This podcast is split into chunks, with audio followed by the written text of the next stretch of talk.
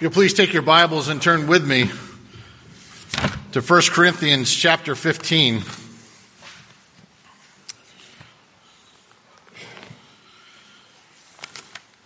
One of the things, my family was a moral family growing up. They weren't Christians by any stretch of the imagination, but we did do Christmas and Easter and um, we had great traditions, and so for us on Easter it was a time of us getting up and having to go to the sunrise service, and then we would go and get donuts, and then we come back for an Easter egg hunt, a time where you actually dyed the Easter eggs. They were hard boiled eggs, and uh, you didn't have those little plastic ones where you're filled with candy and and money and that kind of stuff. You actually had hard boiled eggs, and you knew that you always had one or two that you could never find. But thankfully, because they were hard boiled eggs, you found out where they were quickly in a week. And then we would go and dress up, and we'd take our little Easter picture, and then we'd head to church and then we come back and have our meal. And so it was a tradition every year, and it was something that uh, was very meaningful, but at the same time meaningless. And what do I mean by that? Because for us, Jesus was optional. Easter was a great tradition, but it didn't have anything to do with Jesus. So this morning, I, I, want you to hear these words from 1 Corinthians 15 because for me, it is truly the necessity of the gospel message. 1 Corinthians 15, starting in verse 12 through 20. Now, if Christ is proclaimed as raised from the dead, how can some of you say that there is no resurrection of the dead? But if there is no resurrection of the dead, then not even Christ has been raised. And if Christ has not been raised, then our preaching is in vain and your faith is in vain. We are even found to be misrepresenting God because we testified about God that he raised Christ, whom he did not raise, if it is true that the dead are not raised. For the dead are not raised, not even Christ has been raised. And if Christ has not been raised, your faith is futile and you're still in your sins. Then those also who have fallen asleep in Christ have perished. If in Christ we have hope in this life only, we are of all people most to be pitied. But in fact, Christ has been raised from the dead, the first fruits of those who have fallen asleep. Now, I'm going to give you this representation. And many of you have played the game Jenga. I was going to do on the table, but I don't think you can see. But many of you have played the game Jenga, correct? Now, this is not Jenga because I'm cheap. No. Better illustration. Colored. These are rainbow, rainbow tumbling blocks. Not to be confused with Jenga. However, these blocks, same concept. If you take one of the top ones and you take it out, like the color of the carpet in the church, doesn't matter. You might even go a little bit further down and take out a block. Say we say infant baptism. Important, but not life shattering.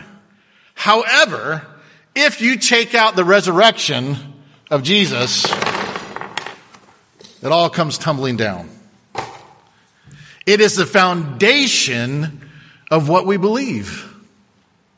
If Christ is not raised from the dead, then this morning means absolutely nothing. And we are to be most pitied because we should be out the beach getting the prime spot, getting the best seats at the restaurants, spending time and not wasting our time here. But Jesus is resurrected from the dead. So let's pray as we prepare ourselves this morning to hear from God's word. Heavenly Father, Lord, even your disciples have said in the scriptures we've already read this morning, wouldn't believe the women when they told them that Jesus was raised from the dead. Lord, how can that happen? So, Father, teach us that this is the truth, and it's the truth that sets us free. Give us ears to hear and hearts to understand this Easter message anew today. For this we pray in Christ's name. Amen. So, the first thing we're going to see this morning is that the resurrection is the foundation for Christianity. See, religions, religions are all trying to come up with the same thing. That's why we have bumper stickers like coexist. Because aren't all religions just leading ultimately to the same God? We're just doing it in different ways. We just, you just happen to grow up in a culture where Jesus is the way, but if you grew up in a culture where Buddha was the way, if you grew up in a culture where uh, Gandhi was the one you followed, if you grew up in a culture where Muhammad was the one that was told, you would have gotten ultimately to the same God. You just would have gone about it in a different way. That's what a lot of people think, or at best, a lot of people believe that religion is just simply a waste of time. Because again, what happens is we looks that what religion's for is to have a moral sense and a human wisdom. See, it turns our moral senses with the platitudes of human wisdom. Listen to what Nietzsche says. Life is meaningless and death is ultimate. Therefore we must be courageous. Now listen to what he says knowing that even our courage is empty of meaning. For this is denial of resurrection bathed, listen, in the despair of a truncated existential hope. See, the, the understanding is, is life is meaningless for all religions. We're just trying to be better people, aren't we? Just trying to be just a little bit nicer, a little bit more moral. As I was leaving the, the neighborhood, waving goodbye to neighbors and stuff who were getting out and doing work in their yards and stuff like that, they, they had a, no problem waving to me. And they know I'm a pastor. They, they wave to me. Why? Because a lot of times religion for them is not offensive. Now, if I had gone up to them this morning saying, hey, you know what? You're going to hell. Well, then that, maybe we'd have some issues. Because people don't want to hear that. But for Christianity, there is something very different. And Christianity talks, first of all, about the atonement. No other religion offers atonement, payment for sin. Jesus had to go to the cross. Jesus had to pay so that we might have a right relationship with the God the Father. And so what happens is people look at the resurrection of Christ and they, they say, well, it's, it's okay but it's not needed. How do you live in a world like that? If Jesus is not resurrected from the dead, or if it was just a spiritual resurrection, because that's what they're thinking here in 1 Corinthians. Well, if Jesus didn't physically rise from the dead, it's not a big deal because it's just, again, it's morals. We just need to be nicer people. And so if there's a spiritual resurrection, well, then that's enough. And I'm telling you very clearly, if there is no physical resurrection, then we, as the Bible said, are most to be pitied. Most to be pitied. Chuck Colson, who was a part of the, the Watergate scandal, who becomes a Christian while he's in jail, says this about the resurrection. I know the resurrection is a fact. Why? Because Watergate proved it to me. Now listen why. Because 12 men testified that they had seen Jesus raised from the dead, and they proclaimed that truth for 40 years. Never once denying it. Everyone was beaten, tortured, stoned, and put into prison. They would not have endured that if it were not true. Why? Because Watergate embroiled 12 of the most powerful men in the world and they could not keep a lie for three weeks. You're telling me 12 apostles could keep a lie for 40 years? Absolutely impossible.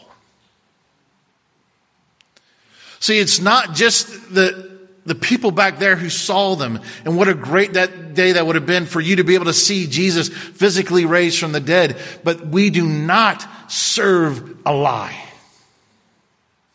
It is the truth and the truth is what sets us free.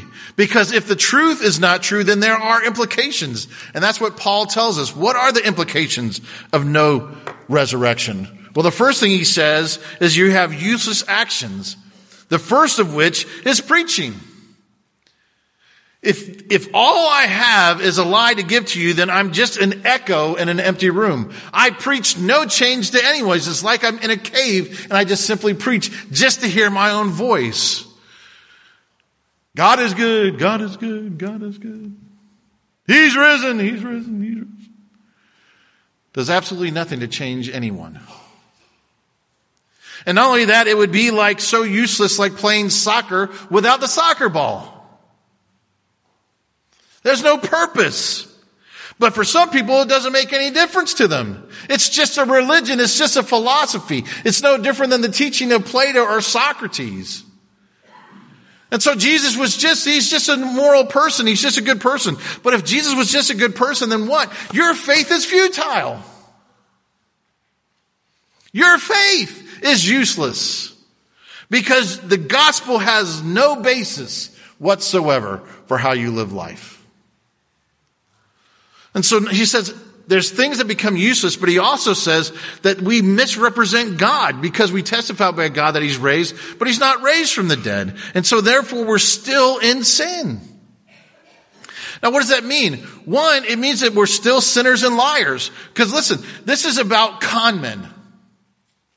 Now listen to this. If the apostles were liars, they weren't even good liars.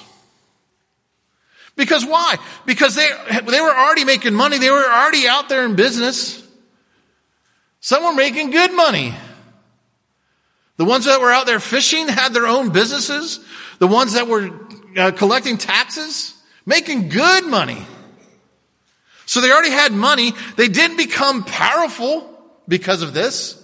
They didn't somehow rise in the ranks of the, the, the well-to-do. They're not popular because they've come and talked about Jesus. What do they end up getting because of this? They get beaten. Some even killed for their trust in Jesus Christ. So if they were con men, they were the worst con men that ever come. Because they were actually worse off because of the con, not better off. And only that, the Bible tells us that we're still in sin. We're not forgiven. And if we're not forgiven, then what does it matter if your lives are changed? What matters if you try to be a little bit nicer, a little bit more moral? You, you try to, to wave before your garage door goes down to other people. Makes absolutely no difference in the world. Why? Because it means that we've wasted our lives. And if we've wasted our lives, that means death is the end. Death is the final end. And so we go from nothing and we go to nothing. And so it's all worthless. Except what? Except one, self-indulgence. That's what the apostle Paul says later on in this chapter. Eat and drink berry and be merry for tomorrow we die. There is the reality that I, at least I, I trust the people who are all out there for themselves because I think they at least get the understanding. If this world is all there is, then by all means, do what you want to do as much as you want to do it. Hurt who you want to hurt. Stab in the back who you want to stab in the back. Steal from whoever you want to steal from. Cheat as much on the test. Who cares that you bought your way into college things? Who cares that you looked at the back of the book for questions? Who cares?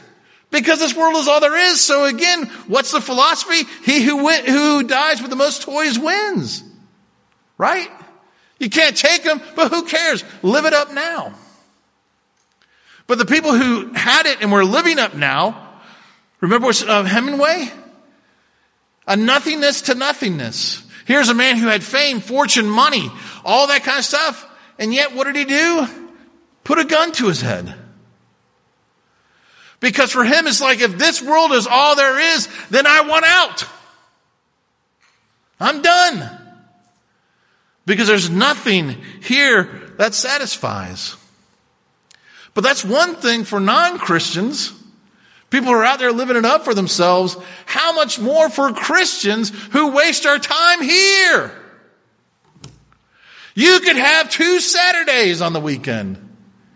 You could keep 10% of your income if you're giving 10% or more. Some people give 90% of the income. What in the world? Those are, I could be driving nice cars. I could be having a boat that I could go on the ocean with. I could be going on great vacations around the world. All about me. I would have enough money for multiple divorces. Illegitimate children, it doesn't matter whether I cared about them or not, right? But we Christians would be most pity. And listen, the apostles understood this. Women, you're crazy. Jesus is still in the grave and they're saying he's not. He is risen. And that's where we get in the, the scripture here where Paul answers the question. But in fact, Christ has been resurrected. That's why we're here this morning. That's why, again, it's the understanding that Jesus is alive. That's why the whole reason why there's the but there. The resurrection doesn't make it just possible. It is inevitable because of Jesus coming back from the dead. And it says that he is the first fruits and so the first fruits was the assurance that there was more to come. You would bring the fruits fruits in and you would say, hey, this is just the beginning because now there's the reality that the harvest is coming in. And that's what we're looking forward to. We're looking forward to being resurrected. We're looking forward to not having pain. No more sorrow. No more bickering. None of that. All that goes away. Aren't you looking forward to that new body? Now I know the young people are like, I'm doing pretty good. You're not. You're not as good as you think you are. And everybody who is growing older, all those things that creak and crack, all the time that you have to stand and try to get ready to, to uh, I'm going to get up, I'm going to get up. Uh, it's a good day. We look to our new resurrected bodies. And it's assured. Why? Because Christ is the first. And so we look forward to that. It's like where Neil Armstrong said it's one small step for man, one giant leap for mankind. Jesus is saying, I am raised so that those who are mine will be raised after me. Perfect. And as we begin to grasp and understand that, then there are gospel consequences. Because if Christ is raised from the dead, then he tells us things change in our lives. The first thing is worship. A.W. Pink says this, worship is a redeemed heart occupied with God, expressing itself in adoration and thanksgiving. Again, there are other religions around the world where you come in groveling, where you have to put your head to the ground because you're scared. Because if you don't do the right thing, God's going to get you. Christianity is the only one where he tells you, where he says, come and stand. And not only that, it's a reversal of the, of the garden where we were kicked out, remember? It's God. It's why we have the call to worship. He's the one who beckons us. Come. Come and stand in my presence because I have paid for your sins. I have resurrected to give you hope and peace and joy. And so we come here with all adoration and thanksgiving. And I know, listen, I know we're the frozen chosen if you are a Presbyterian. I know it's struggling for you to show um, how, how much you are changed. But we, of all people who know the truth, we should be the ones who party the most. Thanksgiving, adoration.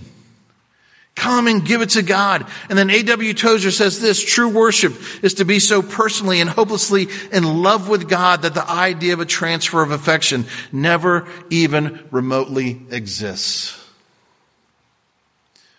Are you so in love with God alone? And if you're in love with God alone, then what he tells you, he says, now go out and love other people and serve them. Not because you have to, because you're so overwhelmed with joy and affection and adoration that you say, this is just who I am. And as God has loved me, so I love you. Now, when we do that, that means everybody's going to rejoice and thank us and rise up and call us blessed. No. Paul's very clear. If we are of Christ, we need to understand endurance. Because Paul says, I'm in danger every day. I am dying every day. Because people, listen, hate what we have to say. If we go into their house and say, the way you're living is leading to death, they don't like hearing that. But Paul says if you are in so love with God, if He is your sole focus and because of Christ and everything He's done for you, you will want to endure hardship. Why? Because you want other people saved. Do you go into your neighborhoods concerned about those around you? Do you weep for those who don't know Jesus? Do you go into your places of work and business and cry out and say, God, please save them? Or does it just doesn't matter? Or worse than that, God, I don't want them to know I'm a Christian because I don't want them to look weird at me. See, we're called to endurance because not everybody's going to love this. Says, narrow is the gate. Few are the companions. So we're to love and build one another up. And then what happens is we begin to live life, true life. Not to eat, drink, and be married for tomorrow we die. Not for momentary pleasures because what we believe in Christ affects how we live. And here's the thing. People should know that there's a difference. They should know. Why? Because Christ is resurrected from the dead and he is alive and he is still on the throne. Amen? So here's your charge as you go forth. Play Jenga. Play Jenga or these rainbow tumbling blocks with all of your non Christian friends, but lose the game by taking the bottom piece and saying, My pastor taught us that without the resurrection, then the foundation of this game falls apart. Now, if you want to put it back together and beat them, that's fine. But play Jenga, tell them the gospel, and tell them the truth. Jesus Christ is alive and well. And he's coming back, and he's coming back soon.